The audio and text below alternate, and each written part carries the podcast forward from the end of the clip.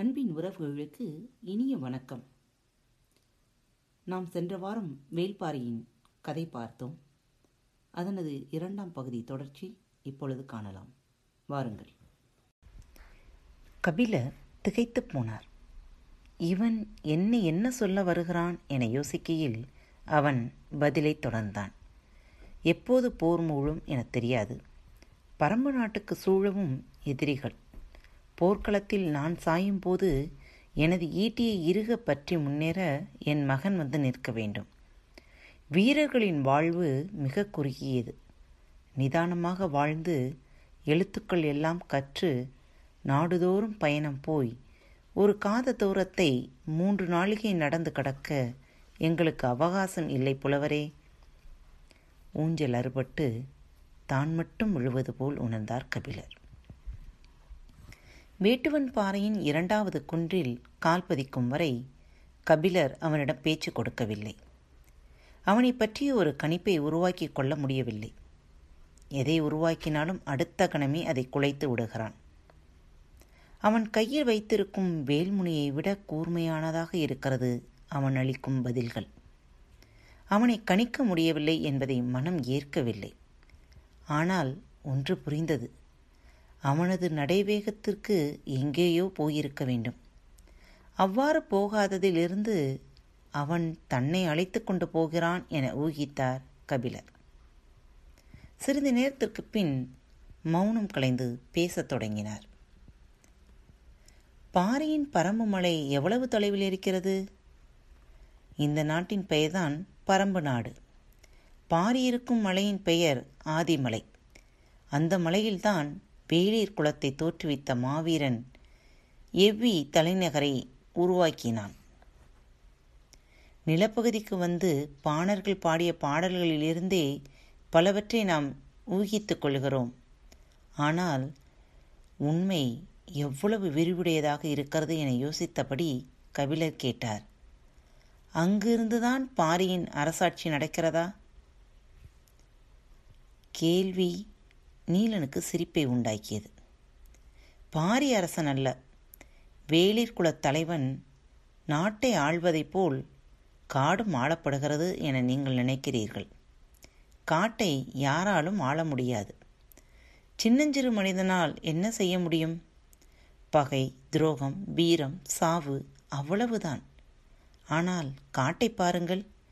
எண்ணிலடங்கா உயிர்கள், ஒவ்வொன்றும் அளவில்லா ஆற்றல் கொண்டது. ஒரு பச்சிலையை வாயில் வைத்தால் அந்த கணமே நீங்கள் செத்து மடிவீர்கள்.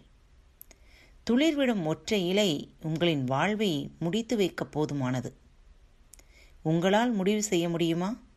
காடு இலைகளால் ஆனதா, மரங்களால் ஆனதா, மிருகங்களால் ஆனதா, பாறைகளால் ஆனதா, கொம்புகளால் ஆனதா? அவன் பேசிக்கொண்டே போனான்.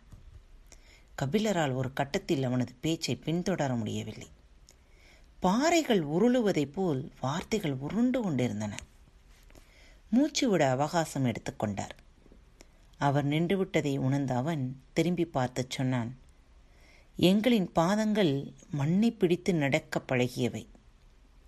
சமவெளியில் வாழும் உங்களின் பாதங்கள் மண்ணில் தேய்த்து நடக்க பழகியவை. பாதடியை கலற்றிவிட்டு பாதத்தை முன்னெடுத்து வையுங்கள். பற்களைப் போல விரல்களுக்கும் கவ்வி பிடிக்கத் தெரியும். இத்தனை ஆண்டுகளுக்கு பிறகு தனக்கு ஒருவன் நடைபயிலச் சொல்லிக் கொடுக்கிறான். இளம் பருவத்தில் இப்படித்தான் ஏமாற்றி நடைபழகினீர்களா? சீரூர் மன்னன், முதுகுடி மன்னன், குறுநில மன்னன், சேர, சோழ, பாண்டிய மூவேந்தர்கள் கல்வியில் சிறந்த சான்றோர்கள். அறவோர், எட்டி, பட்டம் சூடிய பெருங்குடி வணிகர்கள் என எத்தனையோ பேரோடு கழிந்து போன இந்த காலங்களில் மொழியும் அறிவும் ஞானமுமே என்னுள் எப்போதும் நிலை கொண்டது. ஆனால் ஒருபோதும் எனது தாயின் நினைவு தோன்றியது இல்லை. கனப்பொழுதில் என்னை எனது தாயின் மடியில் கொண்டு போய் சேர்த்து விட்டானே, முன்னால் போகும் இவன் யார்? கபிலர் ஒருவித உணர்ச்சி மேலிட பாதடியை கலற்றிவிட்டு அவனை நோக்கி நடந்தார். அவன் குன்றின் உச்சியை அடைந்து அவரது வருகைக்காக காத்திருந்தான். அவர் மூச்சு வாங்கியபடி உச்சியை நெருங்கினார். எதிரில் பெரும் மலைத்தொடரின் அடுக்குகள் தெரிந்தன. நீலன் சொன்னான், முதல் அடுக்குக்கு காரமலை என்று பெயர். அதன் மேல் நின்று பார்த்தால்தான் மூன்றாம் அடுக்கை பார்க்க முடியும். அதுதான் ஆதிமலை. உச்சிக்கு வந்ததும் அதுவரை இல்லாத வேகத்தோடு காற்று வந்து அவரை தள்ளியது. உடலை சற்று திருப்பி காற்றின் வேகத்துக்கு ஈடு கொடுத்து நின்றபடி எதிர் திசையை பார்த்தார். நீண்டு கிடக்கும் மலைத்தொடர் தனது இரு கரங்களையும் விரித்து அவரை அழைப்பது போல் இருந்தது. நீலன் சரிவிலிருந்து இறங்கத் தொடங்கினான். இனி வேகமாக நடக்க வேண்டும். பொழுது சாய சிறிது நேரம்தான் இருக்கிறது. மலையின் விளிம்பை சூரியன் கடந்துவிட்டால் ஒரு பனை தூரத்தை கடப்பதற்குள் இருள் நம்மை அடைந்துவிடும். அதன் பிறகு நீங்கள் நடப்பது கடினம். விரைவில் வாருங்கள் என்று சொல்லியபடி தாவி சரிந்தான். கபிலர் வேகமாக இறங்கத் தொடங்கினார். அவன் நடக்கவில்லை, தாவி கடந்து கொண்டிருந்தான் என்பதை பார்த்தவாறு சிறு புதர்களை விலக்கி வேகமாக நடக்க முயற்சி செய்து கொண்டிருந்தார். ஏறும்போது முன்னால் செல்பவன் எவ்வளவு உயரம் போனாலும் ஆளை பார்த்து விட முடியும். இறங்கும்போது அப்படி அல்ல. அங்கொன்றும் இங்கொன்றுமாக அவனது உருவம் மறைந்து தெரிந்தது. பேச்சு கொடுத்தால் மட்டுமே அவனை பின்தொடர முடியும் என்பதை உணர்ந்த கபிலர் கவனமாக நடந்தபடி கேட்டார். காடுகள் கொம்புகளால் ஆனதா என்று எப்படி கேட்டாய் என்றார். கொம்புகள் என்றால் மிருகங்களின் கொம்புகள் என்று நினைத்து விட விட்டீர்களா? நான் மரங்களின் கொம்புகளை சொன்னேன். கபிலருக்கு விளங்கவில்லை. கழுத்தை நீட்டி பார்த்தார். அவன் எந்த புதர் தாண்டி போய்க் கொண்டிருக்கிறான் என தெரியவில்லை. சத்தமாக குரல் கொடுத்தார். கொப்புகளைத்தான் கொம்புகள் என்று சொல்கிறாயா? இல்லை, நாங்கள் மரத்தின் வேர்களை மரக்கொம்புகள் என்றுதான் சொல்வோம். மரம் மேல் நோக்கி வளர்வது அல்ல, கீழ்நோக்கி வளர்வது. இறுகிய மண்ணையும் கரும்பாறையையும் தனது கொம்புகளால் பிளந்து கொண்டு அது உள் செல்கிறது. மரத்தின் முழு ஆற்றலும் அதன் கொம்புகளில்தான் இருக்கிறது. உடலை விட நீளமானவை அதன் கொம்புகள். தான் கற்றவற்றை ஒருவன் தலைகீழாக புரட்டி கொண்டிருக்கிறான் என தோன்றிய போது முன்வைத்த கழுதுக்கால் இடறியது. சிறு பாறையில் பாதம் நழுவி சரிந்தது. பக்கத்தில் இருந்த செடியை பிடித்து கீழே விழுந்து விடாமல் நின்றார் கபிலர். கால் இடறி கற்கள் உருளும் சத்தம் கேட்டதும் நீலன் வேகமாக மேலேறி வந்தான். பக்கத்திலிருந்த வேம்பின் மீது கையை சாய்த்து நின்றார் கபிலர். சிறிது நேரம் உட்காருங்கள் என்று சொன்னவன் பாதங்களை உள்ளங்கைகளால் பிடித்து தசைகளை இழுத்து விட்டான். அவரது முகத்தை பார்த்தபடி நடக்கலாமா என்றான். கொஞ்சம் பொறுப்பா என்பது போல அவரது பார்வை இறைஞ்சியது. கிடைத்த வாய்ப்பை பயன்படுத்தி தன்னை ஆசுவாசப்படுத்தி கொண்டார்.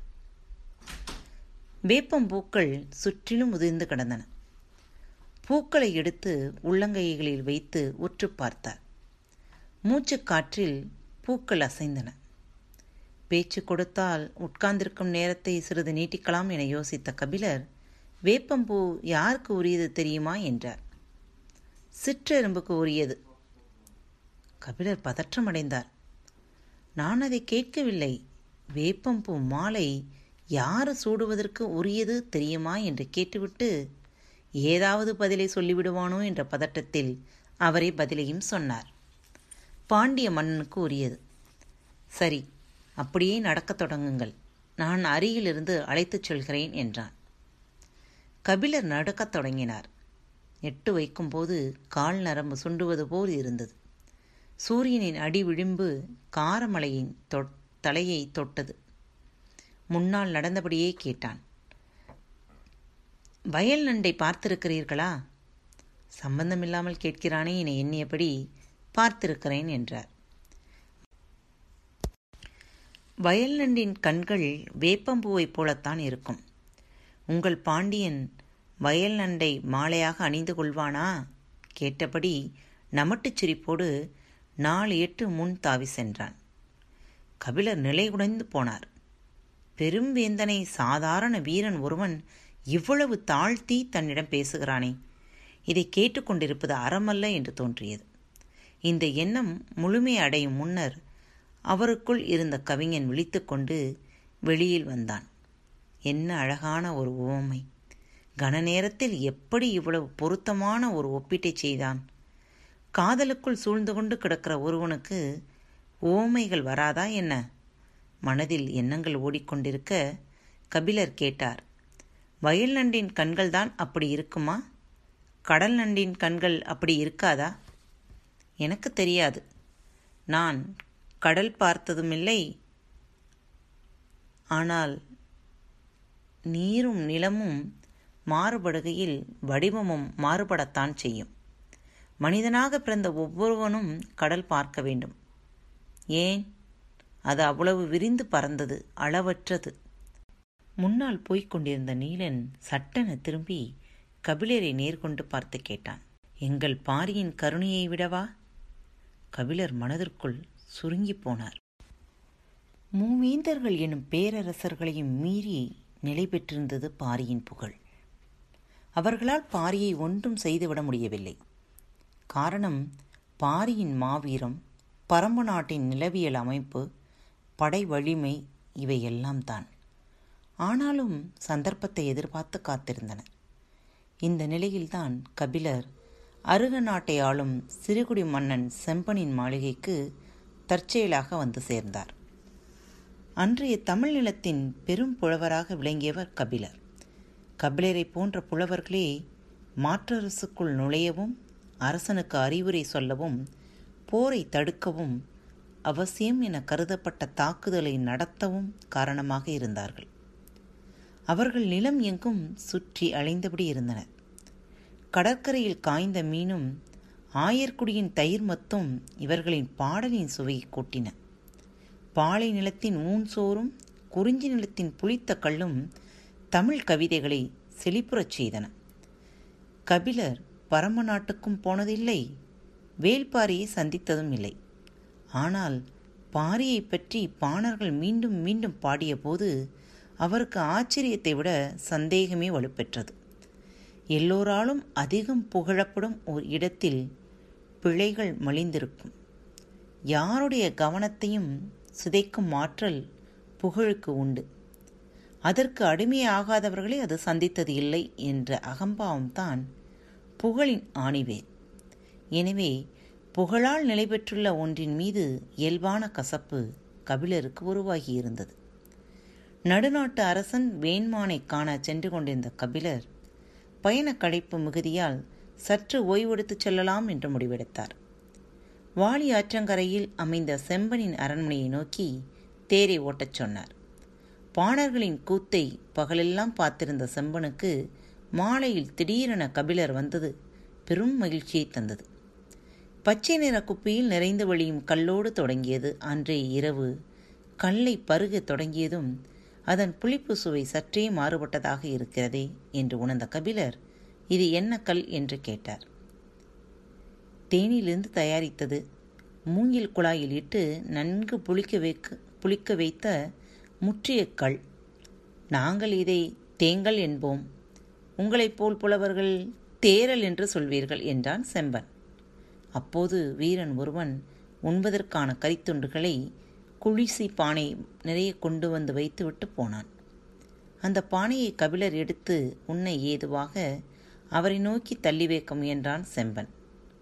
பானையை ஒரு கையால் தள்ள முடியவில்லை. இன்னொரு கையில் இருந்த குப்பியை கீழே வைத்துவிட்டு இரு கைகளாலும் தள்ளினான். அதை கவனித்த கபிலர் கல்லை பருகியபடியே கேட்டார், பகலெல்லாம் பாணர்களுக்கு அள்ளி வழங்கியதால் உனது கரம் சோர்ந்து போய்விட்டதா? இல்லை பெரும்புலவரே, அவர்களுக்கு அள்ளி வழங்கும் நல்வாய்ப்பு எதுவும் இன்று எனக்கு கிடைக்கவில்லை. ஏன்? அவர்கள் பரம்பு மலையில் பாரியை பார்த்துவிட்டு வருபவர்கள். எடுத்துச் செல்ல முடியாத அளவு பொருள்களோடு தான் இங்கு வருவார்கள். என்னை நன்கு அறிந்து கீழ்குடி பாணர் கூட்டம் அது. எனவே என்னோடு விருந்துண்டு ஆடி கழித்துவிட்டு போனார்கள். நெய்யிலே வறுத்தெடுத்த மானின் கரியை கால் சப்பையை கடித்து இழுத்தபடி கபிலர் கேட்டார், பரம்பு நாட்டுக்கு போய் திரும்புபவர்கள் இந்த பக்கம் ஏன் வருகிறார்கள்? அருக நாட்டின் தென் திசை எல்லை பச்சைமலை தொடரில்தான் முடிகிறது. அந்த பக்கம் இருக்கும் வேட்டுவன் பாறையின் வழியாக பரம்புமலைக்கு போகும் பாதை ஒன்று உண்டு. ஆனால் அது முறையான பாதை அல்ல. அதில் எப்படி இவர்கள் இறங்கி வந்தார்கள் என்று தெரியவில்லை என்று சொல்லியபடி தனக்கான கரித்துண்டை எடுத்து கடித்தான். பாதையை முறையற்று வைத்திருப்பது அரச குற்றம் என்றார் கபிலர். மலைப்பாதையை பாதுகாப்பது கடினமல்லவா என கேட்டான் செம்பன். அவன் தேருக்கு முக்கியத்துவம் கொடுத்திருந்தால் பாதையை பாதுகாத்திருப்பான். முல்லைக்கு கனிவு காட்டியவன் பாதையை கைவிடத்தான் வேண்டும். கைவிடப்பட்ட பாதையால் வணிகம் வளராது. வணிகம் பெருகாத நாட்டில் வளம் கூடாது. வளமற்ற நாட்டில் நிறைந்திருப்பது மக்களின் கண்ணீர் துளிகளே. பரம்பு நாடு வளம் மிக்கது. அது மட்டுமல்ல, பாரியை பார்க்க போன யாருமே பாதை தவறியதோ வன மிருகங்களிடம் சிக்கிக்கொண்டதோ வழி தெரியாமல் இடர்பட்டதாகவோ நான் கேள்விப்பட்டதில்லை என்றான் செம்பன். பாதை சரியில்லாத வழியில் பயணம் மட்டும் எப்படி சரியாக இருக்க முடியும்? கபிலரின் திடமான கேள்விக்கு செம்பனிடம் பதில் இல்லை. குப்பியில் இருந்த கல் தீர்ந்து கொண்டே இருந்தது. பாரி விருந்தினரை நிர்வகிப்பதில் தேர்ந்தவன் என்று நினைக்கிறேன். ஆனால் வள்ளல் தன்மை என்பது நிர்வாக திறமை அல்ல. அது குழந்தையின் குரல் கேட்ட கணத்தில் பால் கசியும் தாயின் மார்பை போன்றது. நீங்கள் பாரியை வள்ளல் இல்லை என்கிறீர்களா? பாரியை வள்ளல் என்றோ சிறந்த அரசன் என்றோ என்னால் இப்போது சொல்லிவிட முடியாது. தான் பேசும் வார்த்தைகளை உணர்ந்தவாறே கபிலர் சொன்னார். நாளை காலை நான் வேட்டுவன் பாறை வழியாக பாரியின் பரம்பு நாட்டுக்குள் நுழைவேன். செம்பன் அதிர்ந்து பார்த்தான். நடுநாட்டுக்கல்லவா போவதாக சொன்னீர்கள்? நாம் தீர்மானித்தபடி எல்லாம் நடந்து விடுவதில்லை. வார்த்தைகள் தான் நம்மை வழி நடத்துகிறது. ஒரு குப்பிக்கல் பல நேரம் வரலாற்றையே மாற்றியிருக்கிறது. யார் அறிவார், ஒரு கையால் நீ பானையை தள்ளாமல் போனதால் இன்னும் என்னென்ன நடக்கப் போகிறதோ? கபிலரின் வார்த்தையை கேட்டு செம்பன் ரசித்து சிரித்தான். மறுநாள் காலை கபிலரை பரம நாட்டு பா பரம நாட்டுக்கு பாதுகாப்போடு அழைத்துச் செல்ல ஒரு படையோடு செம்பன் தயாராக இருந்தான். நான் பரிசோதிக்க நினைப்பது பாரியை, உனது படைபலத்தை அல்ல. கபிலரின் குரல் படையுடன் சேர்ந்து செம்பனையும் சாய்த்தது. தனித்த தேரில் கபிலர் புறப்பட்டார்.